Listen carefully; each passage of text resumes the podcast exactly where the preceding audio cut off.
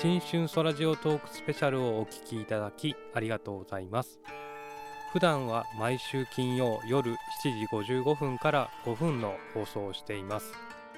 いつも聞いていただいているリスナーの皆様いつもありがとうございます。そして初めての方はソラジオトークから宇宙に興味を持ってもらえると嬉しいです。新春ソラジオトークスペシャルの放送内で入りきらなかった内容をここポッドキャストにて公開したいと思います。今回いろんな方々に話を伺うことができました。ご協力いただいた皆様ありがとうございました。取材する前に番組のアンケートを配っていましてこちらをご紹介いたします。いつも取材で伺った際は気軽にお話ししていただける方です。岡山天文博物館館長阿波野さん。普段の仕事は博物館のことなら何でもということでやはり仕事に関して全般精力的に活動されているようです。宇宙に興味を持ったのは小学生の時天文学を学びたいと思い大学へ進み学生時代に国立天文台岡山天体物理観測所で観測をしていたことが縁で天文台の方から博物館の職員募集の話をいただいたそうです。他に自身がもし接近近くまで行けるとしたらどの星に行きたい？ではまず月に行きたい。小さい頃から月が好きなのでと回答いただきました。岡山天文博物館のイベントを紹介いたします。2024年1月8日冬の子ども祭り2024が開催されます。こちらではちびっこプラネタリウムや工作ビンゴゲームクイズラリーなど親子で楽しめるイベントです。岡山県浅口市にある岡山天文博物館です。イベント詳細はホームページをご確認ください。今回のスラジオトークは長いです。先に断っておきますがめったにない機会ですので最後までお聞きいただけると嬉しいです。あと好きな星について他にこの星好きだよっていうことって。あ、いいですか？あいいですいいです。はい。私ねあ、好きな星っていうか、行ってみたいっていうことで、はい。すっかり自分で忘れてたんですけれども、は私ね、あの、小惑星、三重っていう名前つけていただいた小惑星あるんですよ。ああそうなんですか？なので、これはちょっと自分で見てみないとなと思って、あ 自分で言って 確自分で認して行ってみないと。うんはい。っあこれかとていうの。はい。こに連れてってもらいだって。ねえ連れてってもらいたいです。確かに他に他に何かありますか？皆さん例えばひ平松さんありますか？そうですね。僕も土星は好きなんですけど、きっと土星誰か言うだろうなと思って、四大セールにしたら 奥村さんと被ってしまったんですけど。まあやっぱ子供の頃から慣れ親しんでいるし、その、もう四大星雲にしても土星にしてもすごい綺麗な写真があるので、そこは天文学とか星に興味を持つ入り口にはなりがちですよね。あと戸田さん水星以外なんか ありますか？もう、あのー何見てもいいですよ。土星も当然、あのーはいはい、惚れ惚れとしますよね。ずっと見ときたいです。はい。いや、なんでしょうね。まあまあ、い見えるものはなんか結構面白いですよね。例えば月見ても面白いですしね。あの、掛け際なんて、あの、長い時間ずっと見続けてると、ね、あのー位置変わってきますよね。なるほど、ねはい。何でも好きです。奥村さんありますか？そうですね。やっぱり、あの、研究とかで関わってきた星とかは、まあ、うん、やっぱり思い入れは、思い入れがありますよね。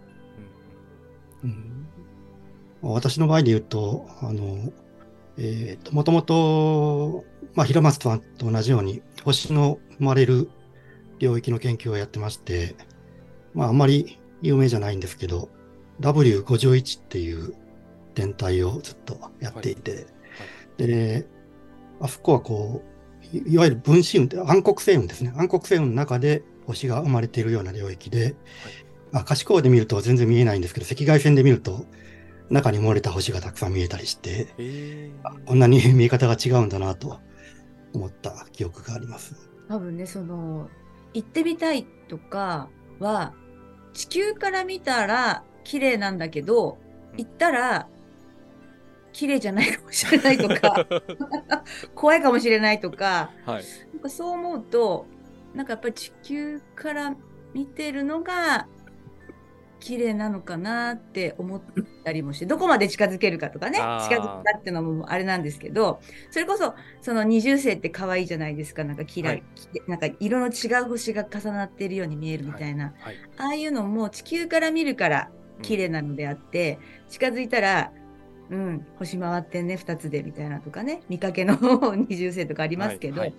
だからまあ、どうなんだろうな、行ってみたいのと、うん、難しい、好きなものはあると思うんですけど、行ってみたいとなるとなかなか、うん、難しいかな。あとね、あの、私の同僚の河原氏が、はい。あの今日は参加できないんですけど、はい彼が行ってみたい星は、えー中性子星と言っていました。で僕には意味がわからん中性子の星がっていうことを言っておりました。えーどなたか解説をしてあげてくださあ、い。そうですね。ちょっとその星について解説できる方、ちょっとねお願いします。中性子星っていうのは、大きい星が超新星爆発っていう一種の最後の大爆発を起こした後に残る星の芯みたいなもので、ものすごく熱くて、ものすごく高密なので、もう多分近づいたらくしゃっと人間は、あの、引き込まれて潰れてしまう。しかもめちゃくちゃ暑いところですので、まあ、実際に行くのはとても大変ですが、でもやっぱり実際に見てみたら、今までわからない何かがわかるかもしれないと思いますね。重力波で観測できるんでしたっけ？はい、中性子星同士が合体したときに重力波が出るっていうので、2017年だったかな、はいあの大きな発見がありましたね。あ、なるほど。はい。ちょうどその美星天文台の伊藤さんがその話をされてたので、はい。あのし知ったげな形で聞きました。はい。今回は夢の話もありますので、私の夢を一つ。この番組「空ジオトーク」を JFN38 局で FM 岡山だけではなく JFN38 局全局ネットで放送してもらえないかななんて5分です5分だけなんでということではい。美星天文台の伊藤亮介です。よろしくお願いしますよろしくお願いします。はい。私はですね、美星天文台で星空の案内や望遠鏡の保守点検といったものをですね、仕事にしています。はいえっと保守点検となるとえっとまあ使える使えないとかそういった形ですか？そうですね。あの、望遠鏡に不具合が出ないようにですね、はいを行ったりとかですね、望遠鏡以外にもいろいろな観測装置ありますので、はいまあ、そういったものもですね、はいえー見ているというものになります。あそうなんですねえっとどのぐらいのサイズの望遠鏡っていうのがあるんですか？はい、美星天文台は101センチ望遠鏡と呼ばれる望遠鏡がありまして、こちらが鏡の直径が101センチあるというですね、大は型の望遠鏡になってます。い大きいですねかなり そうですね。公開天文台の中では有数の大きさというところですね。はい、ありがとうございます。こう宇宙に興味を持ったのはいつぐらいとかってありますか？はい、私は高校生の時頃ですね。はい。何かこうひ惹かれるものがあったんですか？そうですね、当時ですね、あの、読書にハマっていてですね、いろいろな本を読んだのですが、まあ、その中にあった哲学書にですね、はい。まあ、大きく感銘を受けて、まあ、あの、哲学者になりたいなというのが。最初のきっかけでした。あ、そうなんですね。じゃあまあ高校生からえっ、とまあこの宇宙関連に仕事にしたいなっていう感じになったんですか？具体的にはそこまで考えていなかったというところはありますね。あの、ま勉強はしてみたいっていうのはあったんですが、職業として天文ということはですね、あの、高校生の時は意識したことはなかったっえっとちなみに大学っていうのはどちらに進まれたんですか？じゃなくそうですねはい。まあ、広く物理学とですね、中で天天文学をですね、学べる研究室がありましたので、まあ、そちらで宇宙のことをですね、勉強したということになります。あ、そうなんですね。ちなみにあの出身ってどちらなんですか？出身は愛知県の名古屋市ですね。ええあそうなんですか。ええじゃあ名古屋からえっ、と岡山にということなんですかね。そうですね、はい。今のまあ職業に就くまあきっかけじゃないんですけども、えっ、とまあそういった内容って何かありますか？まあ、そうですね、あのまあ、実は天文学者の職って、あのそんなに頻繁に応募があるわけではないので、はい。半分ぐらい運みたいなところもああって、はい。でちょうどあの美声天文台がですね職員募集をしていたという時期とですね私が前の職がですねちょうど任期が切れるというようなあタイミングでですね、あはい。まああの半分ぐらいはそういったタイミングよくですね美声天文台の職が応募があったっていうようなですねはい。あの運の良さが一つあったというのがあります。まあそれ以なるほ前にもともと岡山や広島は親しんでいたこともあったので、はい。いいところだなというのは知ってたので、あのそういった募集があるといあったところでもうすぐにここに行きたいなというので来たっていうのはあります。はちなみにその前の職で何を研究されてたとかって？前はですね、東京工業大学でブラックホールの研究をしていたっていうところですね。そうなんですね。それであのこの前のあの12月にあの放送させてもらった分で重力波の説明でブラックホールのちょっと、はいお話お話をいただけたという感じですね。はい、まさに東工大ではブラックホールの重力波の天体を観測するための研究をですね、ずっとしていたということになります。あそうなんですね。あそれでお詳しいということなんですね。東工大いた時も使ってた望遠鏡は岡山にあったので、そうなんですか。そうですね、笠岡にあるですね、あはいの天体物理観測所で曲がりしているはい。望遠鏡をですね、はいあの使って研究を行っていたというのもあるので、実は岡山は何度も来ていたというところでもあります。あそうなんですね。注目している宇宙関連のことって何かありますか？ね、2024年今年ということになるんですかね。あそうですね。はい。ですと、あの、資金山アトラス彗星というのが10月頃にですね、地球に接近すると考えられていて、はい。まあ、これが、もしかしたら、とんでもなく明るい彗星になるかもということでですね、はい。まあ、もう楽しみにしているというところです。ああ、え、どう、どうしてこう明るくなるものなんですか？あの、もともとのですね、彗星の大きさが大きいのと、地球にですね、タイミングよく接近するというのがあってですね、はい非。常に明るくなるのではないかと期待されているものですね。あ、そうなんですね。まあ、今後の夢だとか、えー今年の抱負なんて伺ってもいいですか？そうですね、今年はまずですね、あの、伊勢天文台ですね、よりですね、たくさんの人にですね、利用していただけるようにですね、はい。あの、もっともっと整備をですね、進めていきたいなというところですね。はい。まあ、今、これまで来た方もですね、お大規模遠鏡でたくさん楽しんでもらえてたと思うんですが、えーさらにですね、たくさんの人にですね、使っていただけるためにどういったことできるかなというのをですね、はい。いろいろ考えていければと思ってます。はい。あ、伊藤さん自身の夢ってなんかありますか？今年度で言うとですね、はいあの、重力波の観測ぜひ成功させたいっていうのはあります。そうだ、言われてましたね。はい。またちょっとですね、あのーまあ、これも運も絡むところもあるので、そうですね。はい。準備を整えてですね、はいあとは天体が起こってくれるのを、ま、現象がですね、起こってくれるのを待つだけというところでもあるんですが、はい。まあ、あの、いいイベントがですね、起きてくれるのをですね、楽しみに待っているっていうところですね。なるほど。そういうことですね。こう自分がもし接近できる近くに行けるとしたら、そのどこのどの衛星だとか、どの惑星、星団とか、どどの場所に行ってみたいとかありますか？そうですね、一番行ってみたい、今行ってみたいとすればですね、あのベテルギウスという星のそばですね。はい。こちらはですね、はいオリオン座の一等星の星ですが、はい。あの星のですね、えー終盤、もう死にかけの星であるということが知られています。はい。近いうちにですね、超新星爆発と呼ばれる大爆発ですね、起こして死んでいくというふうにですね、考えられてるんですが、ぜひですね、間近でその超新星爆発見てみたいなというのをですね、思っているところです。なるほど。そうですね。確かに最後のその瞬間っていうのは実際に近く、まあ観測でもわかるかとは思うんですが近くで見たいですよね。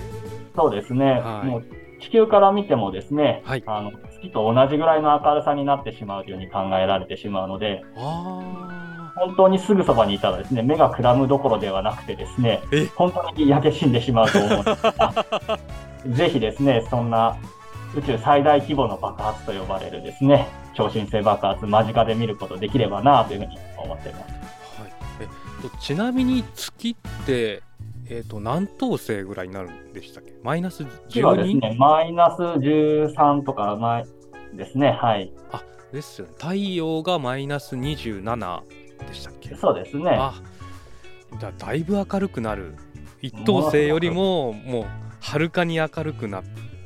もう太陽よりずっと明るくなります。そうなんですね。すごいですね。かなり眩しくなるんですね。えー伺いますと木星にも行ってみたいとそうですね。ね。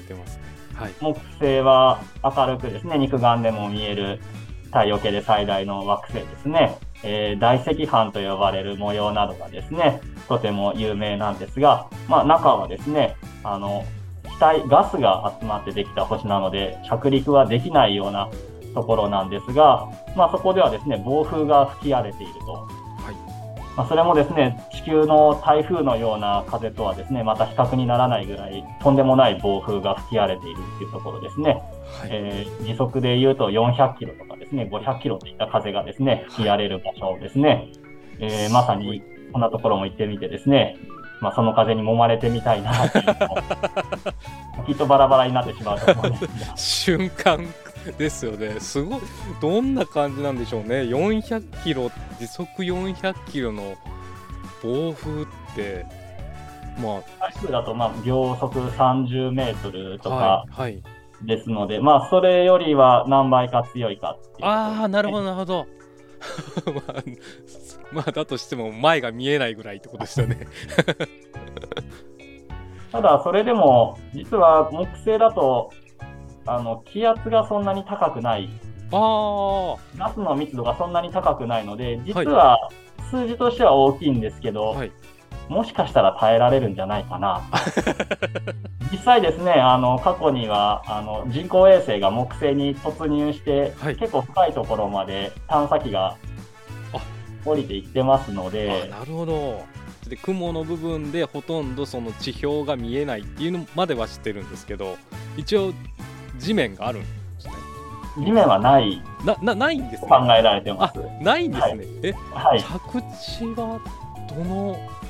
着地、えっ、とですね、中心部分、本当に中心はですね、はいあのもしかしたら岩石みたいな個体もあるかもと考えられてるんですが、もうそこは地球の中心部と同じで、ものすごい高温、高圧のところでダメなんですね。で、その外側に液体の金属があるんじゃないかというふうに言われてます。で、それがもうなだらかにそのままですね、あの、境目あんまりなくですね、木星の大気につながってるというふうにも考えられてます。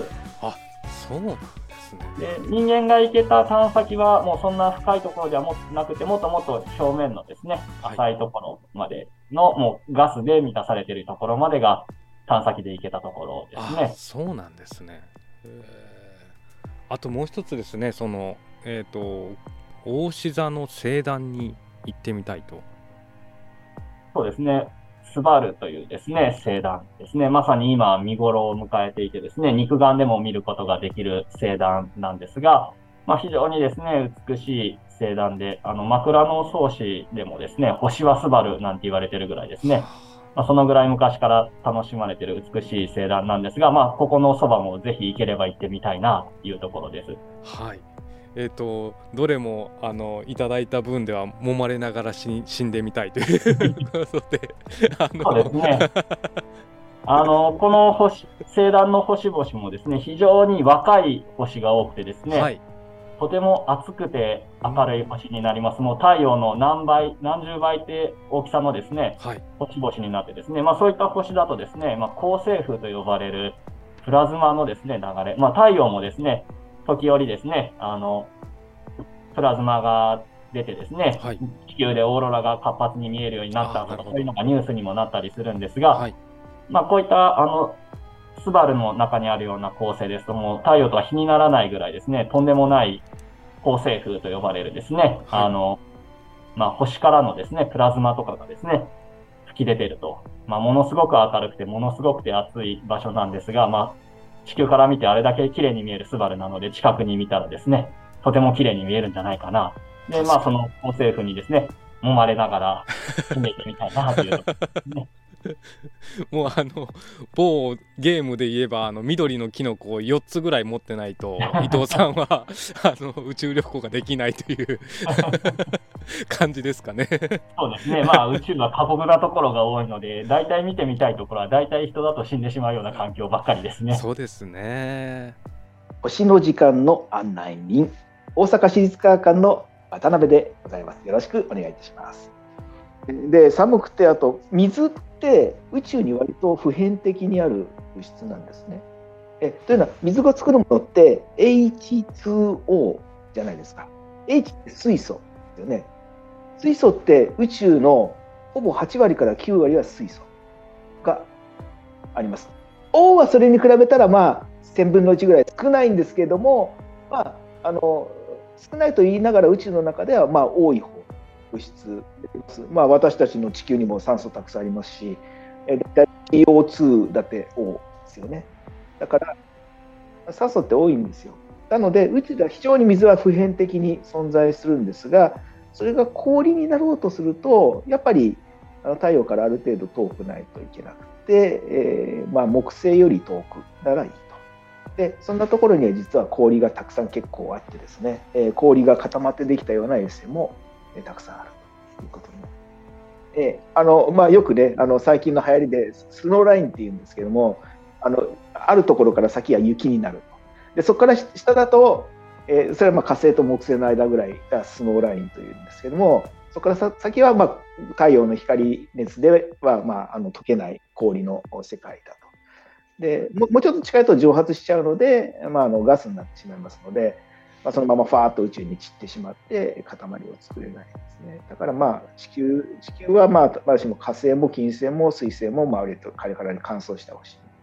はい、まあ、あの言わなかったですけど、天文宇宙検定の4級のテステキストを私が書いているので、でそうなんですよね。えそれ それでもってお話が、はい、なんでおかで美声って聞いたので、まあ、綾にさんとかですね、伊藤さんとかいるやんと思って。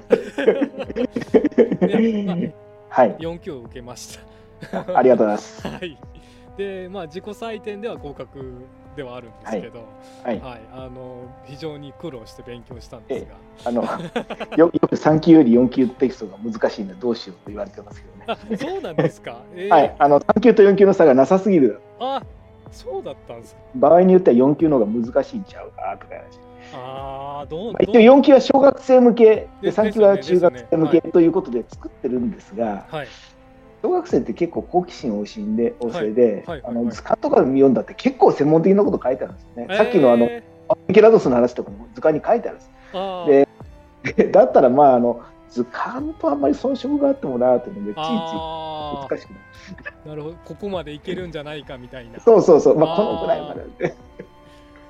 太陽と月までで大丈夫かみたいな。そうそうそうそう。あの小学校の普通の勉強をやっぱ超えて、あの、もっといろいろ面白い宇宙の話たくさん。そもそも星が恒星だとかっていうそのワードが多分抜け落ちてえー、まあ、小学校では構成を言いませんので。言いいや言わないですよね。言わないです。はい。初めて聞いて、あそう中学生以降。そういう言い方だったんだみたいな。はい、とから入ったんで、まあまあ、あれでもねあの本当はあのひどい話で日本はわざわざ難しくしててアメリカだとスターなんですよ。え構成は。構成の英語はスターなんです。簡単じゃないですか。じゃあ惑星は何って言うとプラネット。ああなるほど。あそっか、うん、だスタープラネットなんです。でまあ構成をめに訳すとフィックストスターなんですけどフィックストスターなんて言い方向こうの人全然します。一切しない。スターですスターはスター。ですそうなんですか。スターは自ら輝くものなんです。ああ、なるほど。大谷翔平だってスターですけど、自ら輝く確かに。彼は構成ですか。そうです。まあ、スターです。そういうことですね。小学校のあの理科でやる星の話は、えっ、ー、とまあ、あの、なんていうか、星そのものの話というよりも、星の動きの話をする。ああそうですね、ええ、うん、日周運動とかね。あそうですね。ほ で、星そのものの話の方が面白いと僕は思うんです。動物の動きよりまず動物そのものやろ。ああなるほど。あでそっか。そういうことなんです。だからまあ実は、じゃあ星そのものの話いつやるのって高校なんですよ。ああ そこ多分私聞いてないからわかんない。なんかそう専門の理系の勉強をするとそうですよね。あだから文系に進んだりとか、他の芸術系とか、そういう人たちはその辺は勉強しないで終わっちゃう分かんないでも一番面白い前に止まっちゃう。あー確かに。そうか。だからまあこういうラジオで、えーはい。もそうですけど、我々もそうですけど、まあ、はいはい。はいそのものそのものの面白さってあるじゃない。そうですね。太陽は暑いんだよ、6000度もあるんだよ。そうですね。そうそういうことだってで6000度ってどんな温度ってさっぱり分かんないでしょ。そうですね。うんうん。えーとかいうような話の方が、まあ、僕らがやる仕事かなと。ああなるほどまあ、理科の先生たちそういうの嫌うんですね。あのあーきあのき記憶じゃないよ。ああなるほど暗記学科じゃないよ。ああそうか 興味持って調べるものが理科だよみたいなことが言いたいですねあの自分自分で計算してこう出すのが理そう確かにそうなんですよ。うん、科学ってそういうところがある。なるほど。じゃあ自分で答えを出すものがっていうことがいい、うんそうそうそうそうそう。そうその過程を醍醐味を味わってほしい。あのいきなりもものを覚えるだけつまんないでしょ。あー経験することがっていうことが言いたいわけそうですそうです。ね。そうです。そこ大切そこ大切なんですよあのね、えー、と僕自身も理科の先生になるための勉強をして、はい。でまあ、途中から博物館がいいなというので科学館に勤めるようにしましたけどそうなんですか。だから両方の立場わかるんです。で両あ方とも大切だし面白いんですね。あうん。けどあの学校の理科が全てじゃないよということはやっぱり言いたいですね。ああ そうか。まあまあ、両両方とも両方とも必要ですあしー。両方とも、まあ、必要というか面白いです。両方ともあのハマると面白いの確かで、に確かにえーハマらないとね面白くないのでまずハマるためにはどうしようかなっていうところがね。入り口ですね。入り口ですね。どうやって入ってもらおうかな。そうですね、はいこでもう中検定に協力してもそれそれの一環です。なるほどなるほど。えーえーあれはもう本当にあの協力です。仕事じゃなくて。協力活動に近い。えっとまあ今缶が閉まってるので、はい。あのやっていないところがあるんですけど、はい。はい。一つはあのプラネタリウムはいの番組を作ったりプラネタリウムで解説をしたり、はいまあ、プラネタリウムのおじさんとしての仕事をしています。であのまあプラネタリウムってあのえっ、と星空そのものを作ることもできますし、はいそれからまあなんていうか宇宙の例えばブラックホールのそばに行ったらどんな景色が見えるんやろうっていうのをそのまま体験できるんですね。そういう機能を今持っています。なので、えーまあ言う言うなれば観光旅行をして、えーこんなことなんだよって案内をするような宇宙ツアーをするようなのがプラネタリウムかなと思います。でその上でえただ見るだけじゃなくてどんな意味があるのか最終的に私たちにどうつながってくるのかみたいなこともご紹介も、ま、考えますけど、まあ、それをどう面白くお話しするか展開するかというのを、まあ、いつも考えてそれでまあ制作をしています。それが一つとあとはあの大阪市立科学館っていう科学館って言いますけど、まあ、博物館ですので博物館ってこう物をたくさん並べてご紹介していくような施設ですね。はいえー物を集めたり紹介したりえーそのもののどんな価値があるのかなんか汚いなんか変な部品でも実はこれが、えー太陽の電波を初めて捉えた機械の一部なんですよとかいうとこう全然こう違ってくるじゃん。なるほどで熱いですねそしたらどうやって捉えるのかなじゃあ実際にあの、まあ、そういった実習をしてみましょう、まあ、教室とか講座をやるとかですね。そういった企画をしたり、まあ、あの宇宙に関するいろいろな体験を、まあ、プラネタリウムや展示それから教室実習それからまあ本も書きますけども、はい。まあ、そういった活動を通じて皆さんにあのご紹介していくような仕事をしています。まあ、こういう仕事するのを学芸員と言いますけども、まあ、学芸員の一人です。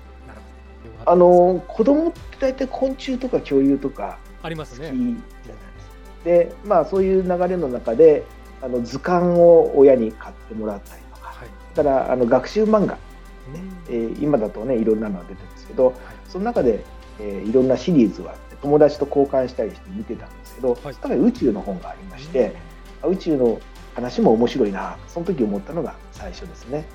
えーまあ宇宙の話といっても、えーなんか星そのものよりもなんか宇宙船で飛ぶとか面白いんじゃないのとか宇宙人とかいいのかなとか、はい。まあそんなことをワクワクしたのを覚えています。でもだんだんだんだんそういう話をしてるうちにですね実際に空の星を見たらこれがまあ面白いな。で土星の輪を望遠鏡で初めて見た時はうわ本当にあるんやと思って。ああなるほど。小学校じじゃゃなくて実際に、ね、その望遠鏡とかを使うとあの図鑑で見たようなものは見えるんやなということが分かったのでそれで結構それで面白くなってきたんですね。はい。なるほどうん、あのというか学校の先生だったら割となりやすいんじゃないかと思ってなるます。先生そこら中にいます。まあでも、うんまあ、だあの身の前にもいますからね。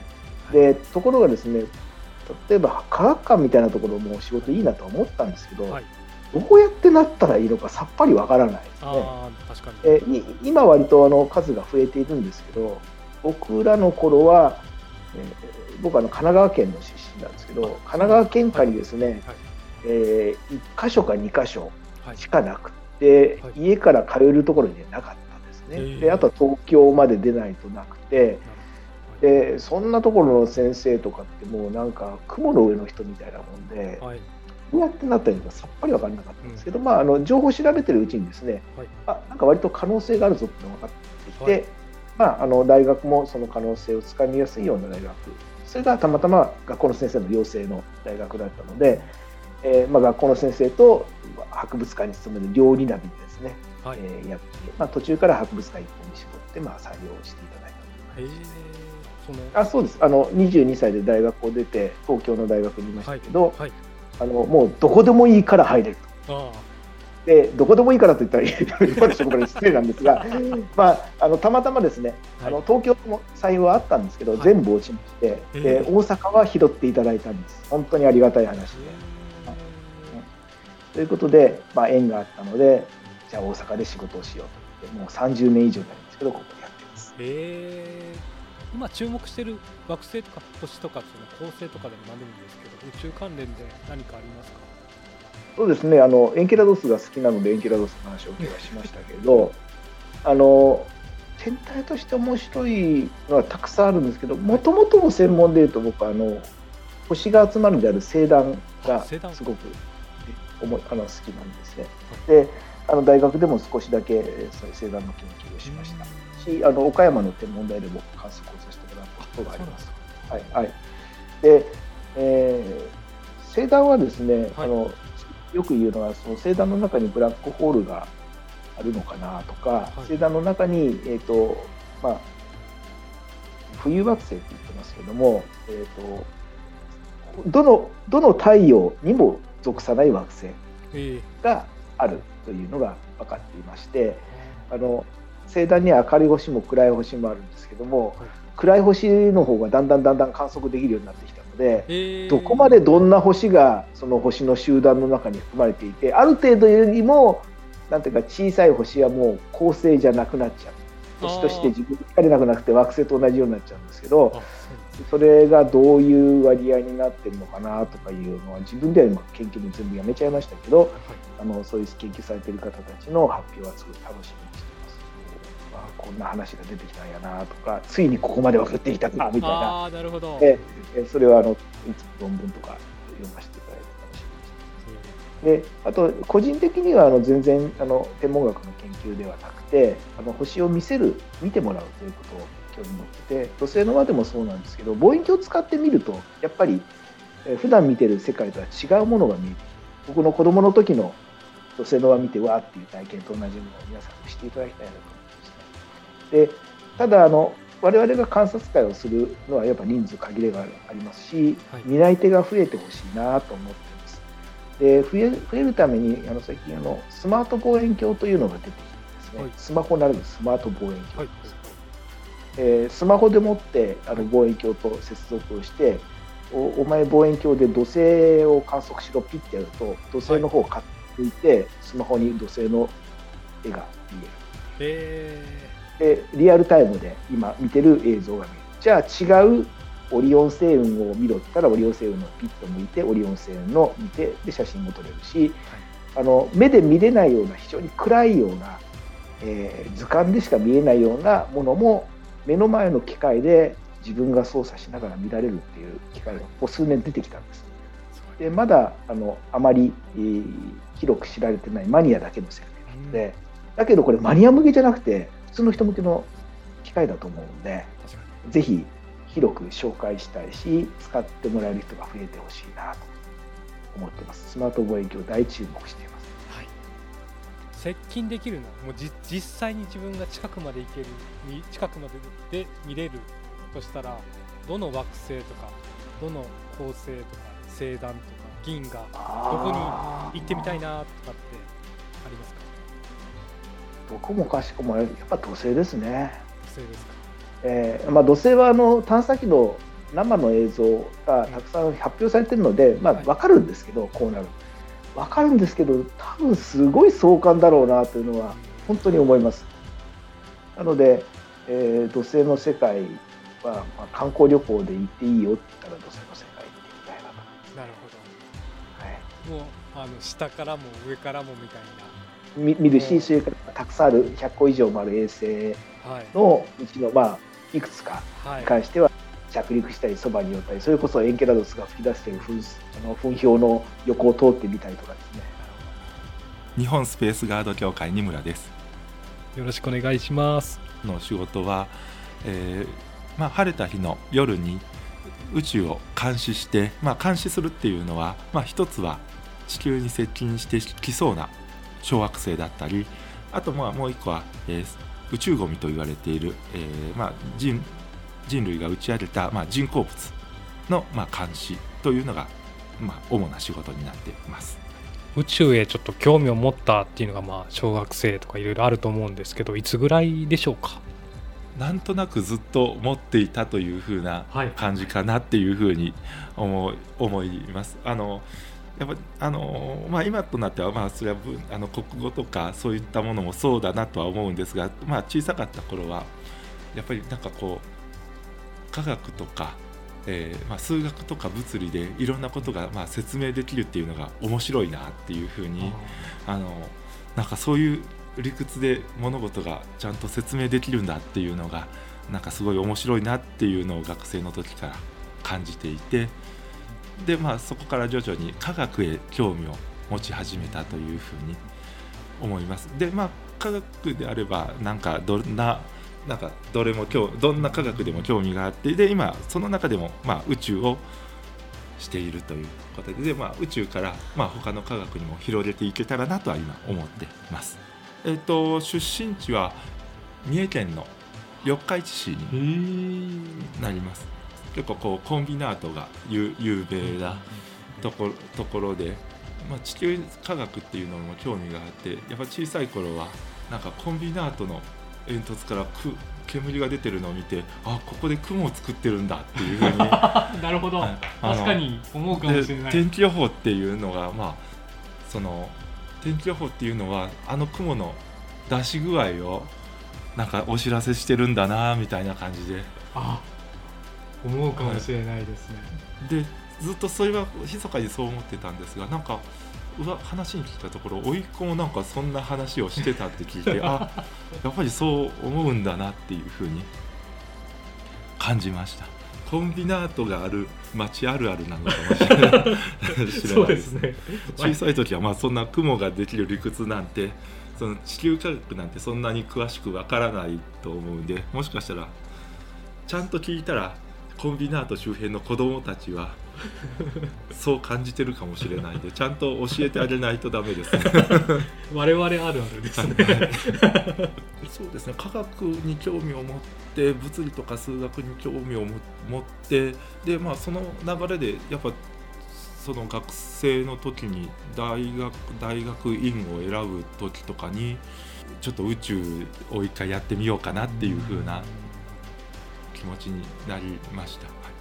そうですね。私、まあ、どっちかというと面白くなってから勉強し始めた感じなんであのそのいろんな物理がと物理と自然自然現象がもうガチガチとこう噛み合うようになってからこれは面白いなというふうにあのなって、まあ、そこからもう、まあ、どんどん面白くあなっていきました。はいまあ、こういった関連宇宙関連の仕事に就くこうきっかけっていう何かありますか？まあ、これ別にというとおかしいですが、宇宙関連の、まあ、いろんな仕事をしたいなっていうのはありました、あの宇宙関連じゃなくても、まあ、科学方面でいろんな仕事をしたいなというところがあってであの、まあ、小学今,、まあ、今はその小学生とかあの、まあ、宇宙ゴミに興味があるんで今のちょっと職場にあの行かせてもらっているというふうなあの感じです。今注目しているこう宇宙関連のことって何かありますか？そうですね。い一個に絞るのが難しいというかこれは逃げですよね。逃げというか、あれ何も分かんないんじゃないの？っていうまあ生命がどうやって生まれてきたかっていうことから、まあ、あの生命を育むこの地球がどうやって生まれてきたかとか、あのまあ、そういう地球がどうやって生まれてきたかっていうことがすごく興味を持って、えーいます。今後の夢ですか、はい。これはこれはこれはむず難しいですね。えーっと夢あいやああのああるんであ恥ずかしいなっていうのも あのやっぱりなんか自分の研究室を持ちたいなっていうのはああの一個あはい。あありますね。でやっぱそこで本当に自由な自分の思っている自由な研究をそれはう宇宙もあるんですがあの結構全ての科学を自由にやるようなあの研究室ができたらいいなというふうにあの好きなことがあまあしかしながら物理とか数学を忘れな忘れずに自由な宇宙に関わらず生物学やまあその他の科学が全部混ぜこぜでできるような一つの研究室ができればいいなっていうふうにまあもっと言えば一つの研究組織ができるといいなって思ってます。ちょっと大きく出ましたよ。いやいいですね、はいこの惑星とか恒星まああとほ、まあ、星ですね。にこれにちょっと近づいてみたいなとか実際に見てみたいなっていうのがどれかあったりしますか？まああの今現在だとはい、まあ月が一番うん。いいかなっていうふうに面白いおまあ面白いかなっていうふうに思ってます。月のこういろんな地形をこう歩いて見てみたいなっていうふうに。でまあ月から地球を見たりとか。まあ正直地球が近くにあった方がなんか安安心というか。確かに。あの何かあった時にあの、まあ、何かあったからとてという距離かもしれないんですがあの私の人生もっていう時はまあブラックホールの近くとかですかね。なるほど。はい、多分あのブラックホールの近くぐらいでブラックホールにこう入入っていくのをまあ外の人が見たらどうなるかとか。まあじで実際私は乗ってるんで乗ってる人から見たらどういう宇宙あのブラックホールなのかっていう。ので実験して最後を迎えたいなっていう、まあ、実験結果は分かんないんですが私。あの、はい、あの将来のために。そうです地球からずっと私のあの入る姿を永遠に見ていただければなっていうふうに思います。はい。見えないあの地球から見えない裏側ですね。あそこをこうまあ走れるなら走ってみたいっていう感じですね。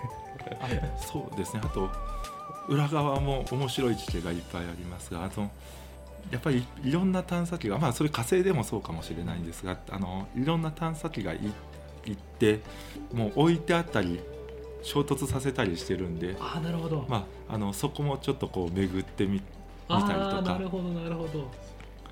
あここが家具屋が落あ落ちたところなんだとか思いながら。ああなるほど。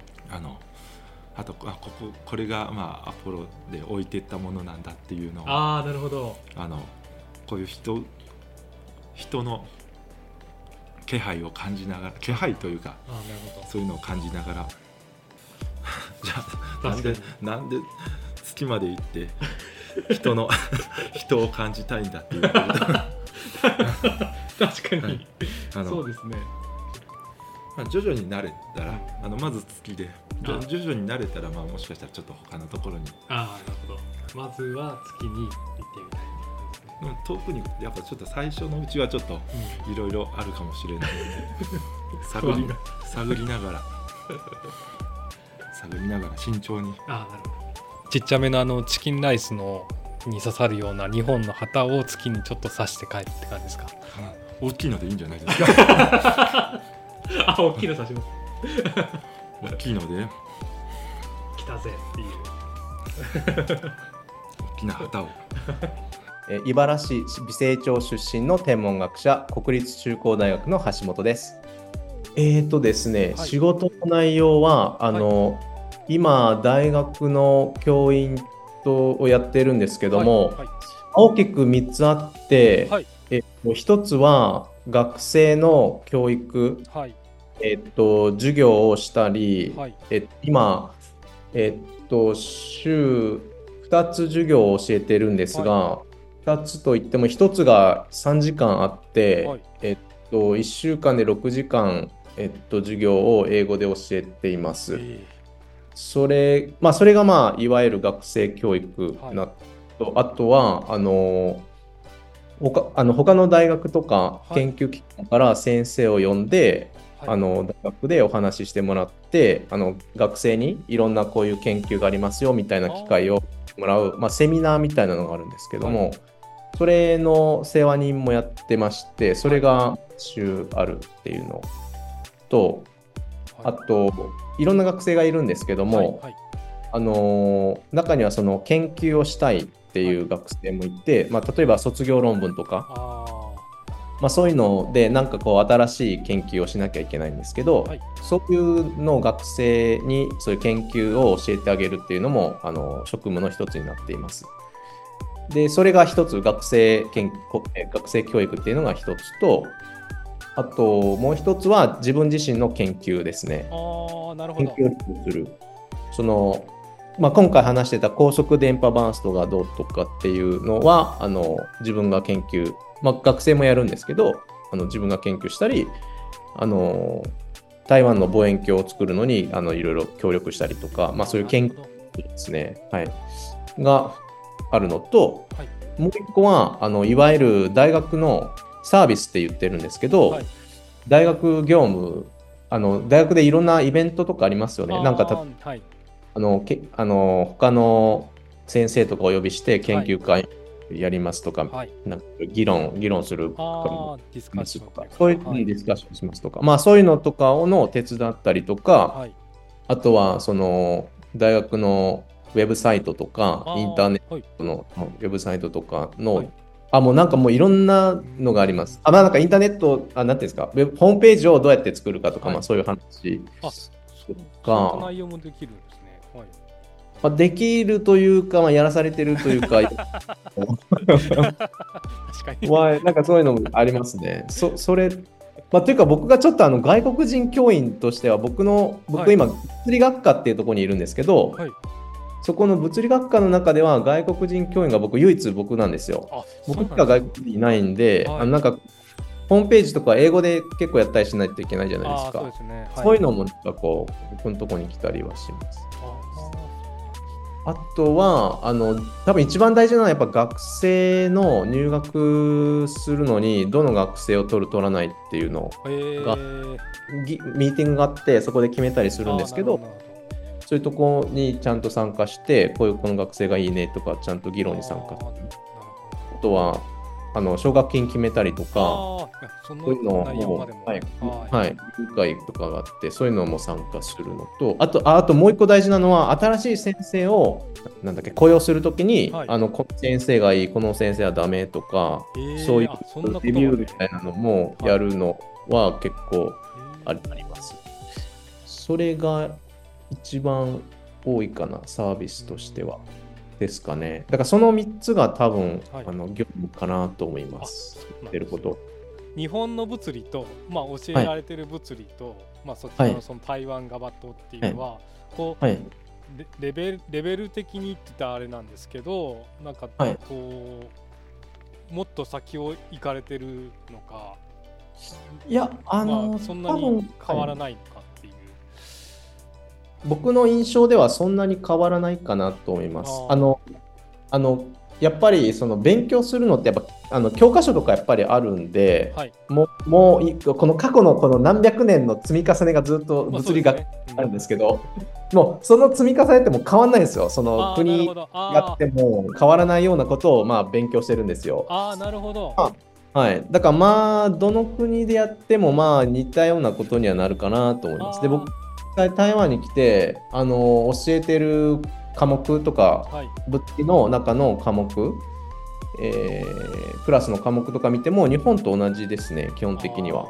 はい。だから、ある意味、同じような歴史をたどった、まあ、分野でもあるという感じなんですね。そうですねそうです物理はもう、共通部分がもうすごい長い歴史があるんで。ずっとそれをまずは、あの、勉強するのはそれを勉強してます。あそうなんですね。はいでと聞くとなんか勉強したらよかったなってちょっと今思いました。あそうですか。なんかいろいろまあ国語数学、まあそまあそれぞれ歴史がまあそのまあつ積み重ねなんでしょうけど、ってはい聞くとなんか共通分野としては物理あはー。世界共通のなのかなっていうちょっと認識を今言われてる内容で言うと、ちょっと私的にはそう思いました。あそう言われるとそういう面があるかもしれないですね。なんか共通の言言語じゃないけど、なんかどの国でも同じことを教えてるとは思います。物理に関しては。はい。えっと先生自身その宇宙へこう興味を持ったっていうのはこう何歳ぐらいとか、あ僕は、えーっとですね、高校生ですね。あ高校生から。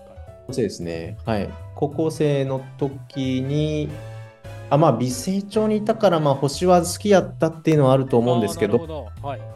高校生から大学に上がるときに、はいそのまあ、どの大学かは分かんないけど分野をどうするかっていうのをまあ考え始めた、えーのが高校生ででまあもともと物理とか理科とかは好きやったんですけど、はいはいはいその大学だともうちょっとこうなんていうんですかもっとこうこそううなんていうんですか。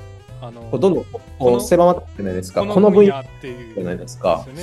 はい。だからそれを決めるのに、まあ、将来何したいかなと思ったらあの天文学面白そうだなと思って、はい高校生の終わり頃に天文学やりたいなとやろうかなと多分決めてで天文学をやる前にこの物理学っていうのがやっぱり下地にあるんそうでですよね。だからこの上に天文学が乗っかってるから、まあまあまあまあ最初に物理学物理学科に行くのがいいなと思って、はいまあそこで決めましたね。どこかで自分がやっぱり美成町出身だっていう地元の、まあ、そういう環境だっていうのもちょっと背景でありながら、まあ、自分が得意分野がこの分野だっていうところで、まあ、こういうのを目指したっていうよそうですねうな感じなんですかね。そうですね。うんまああと、あの、多分なんですけど、一番大きいのは、あの、ハッブル宇宙望遠鏡っていうのがはい。ですけど、はい当初。はい。まあ今もあるんですけど、はいそれがあの NHK でもはいうめちゃ綺麗なあの画像とか出しまくってたんですよ、その時。なるほど、なるほど。僕が高校生ぐらいの時に。はいはいはい。で、それを見て、はい、あ、これは面白そうだなと思って、まあ、音楽に行くのが大きいかなと思います。そうですよね。はいああんなこう真っ黒な空間の中にこんなカラフルなうん星があるんだなみたいな感ねそうですね、本当そうですね。じですね。それでなんか面白そうやなと思って決めた気がします。番組めっちゃ、あの、なんか作りが、作りがめっちゃうまくて、ああ、なるほど。好きだったんですよ。はい。からそれがなんか良かったですね、自分は。就職をどこに、どこが就職になるかっていうのがちょっと難しいとこなんですけど、あの、まあ、結構その、まず、まず大学、いわゆる大学行くじゃないですか。で、その後に、えーっと、僕は九州大学っていうところに行ったんですけど、で、そこの物理学科やったんですけど、で、そこはまあ物理学科で物理を習う分にはすごい良かったんですけど、じゃあ物理習って、じゃあ次天文やりたいなと思って、はい。その大学4年生の後にはい。あと何個かステップがあるんですよ。そのその次行きたい人はあの修士課程っていうのがあって、はい大学4年の後に2年間のコースがあるんですけど、どはい。はい。修士課程っていうのに行くのにあの別にその大学を変えることもできて、あの天文学をたくさんやってる、はいあの大学に今度は行こうかなと思って、その修士から変えて、あの東大に行ったんですけど、はい。東大の課程でその天文学科っていうところに行ったんですよ。もともとはい。物理学科やったんですけど、はい。その次はもう天文やりたいと思ったから、はい。あの天文天文学科になって、はい。で修士とその後博士課程っていうのは行ったんですけど、はい。まあまあまあそれ全部学学生なんですねまだ。あなるほど。でその後にあのいわゆる研究員っていう、まあ、あの給料をもらいながら研究するはいはいっていう仕事に就くのが一般的で、まあ、自分もそうやったんですけど、はい。それを就職として言うなら、はい。あの最初はその京都大学にその研究員として行ったので、それが最初ですかね。あで、まあ、し就職あの天文学者の間ではそれは就職とはあんま言わないんですけど、えーその研究員研究員ってまあお給料はもらえるんですけど、はいそれでその期限も決まってるんで例えばはい3ああとか、はい。任はい。期が決まってる職なんで、まあ、就職と言っていいのかよくわかんないんですけど、まあ、給料はいただけると。はい。で、京大に行ったのは、あのー結構その宇宙の中でもはい。結構なんかこう激しい現象というか、はい。なんかエネルギーが高いとか、なんか爆発するとか、はい。そういうのをずっとやっえてて面白いなと思ってたんで、はいもう京都の先生でそのガンマ線バーストっていうなんかこはい。う爆発をする、研究してたその先生が、えーいいまして、まあ、はい。その先生の方でちょっとやると面白そうだなと思あって、はいあのあのまあこ雇用採用してもらったんで、はい。あのそこことにして次はあの、えっと、国立天文台っていうとこがありまして、はい。あの東京の三鷹にあるんですけど、そこであの研究員として、はい。あの雇用していただいてその時はあの将来の大きな望遠鏡を作るっていう望遠鏡計画のああの TMT っていうのがあるはい。あの30メートル望遠鏡っていうのがあるんですけど、はい。そこでその手伝いをするっていう研究員で雇っていただいて、えっと、そこで、えっとまあ、研究をしてーはい。でそのその後にあのもう一個僕研究員やってるんですけど。あそうなんですか。い やはい。でその後はあのえっと台湾に来たんですけど、はいえっとですね、台湾にあの後藤と友次先生という方がいらっしゃってですね、はい。あのこの天文学のでこの先生結構有名ではい。僕もずっと言ってたんですけど、まあ、その先生と一緒にこう仕事したいなと思ってあの台湾でもそのあの採用していただいたんで、はい。一緒にやりたいなと思って台湾に来てでそれも来た時はまだポスドクあポスドクっていうかその研究員だったので、まあ、まだありますと。はい。で、あのーそんそそこでまあ結構その台湾の研究環境が結構自分にはマッチしたかなと思ってあ割とその自由なというかまああの全あの大きなプロジェクトはちょっとできないんですね。あ台湾やりたいんであの日本の方がやっぱり断然お金はまだ減ってるとは言われてるけど僕の感じだとまだまだ総額はまだだいぶまだあって台湾なんかより全然。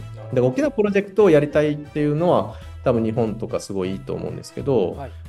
ここじんまりした研究室だけどあの自分の軸にやりたいなっていう研究室ははい。結構台湾の方がいい面白そうだなと思ってはい。それで、はい。えっと台湾の今の大学はい。のその公募にあの、はい。まあ、あの応募しますと。ああ大学はい。雇ってくれたみたいな、でしたら雇ってくれたんであで今の大学にえー来ました。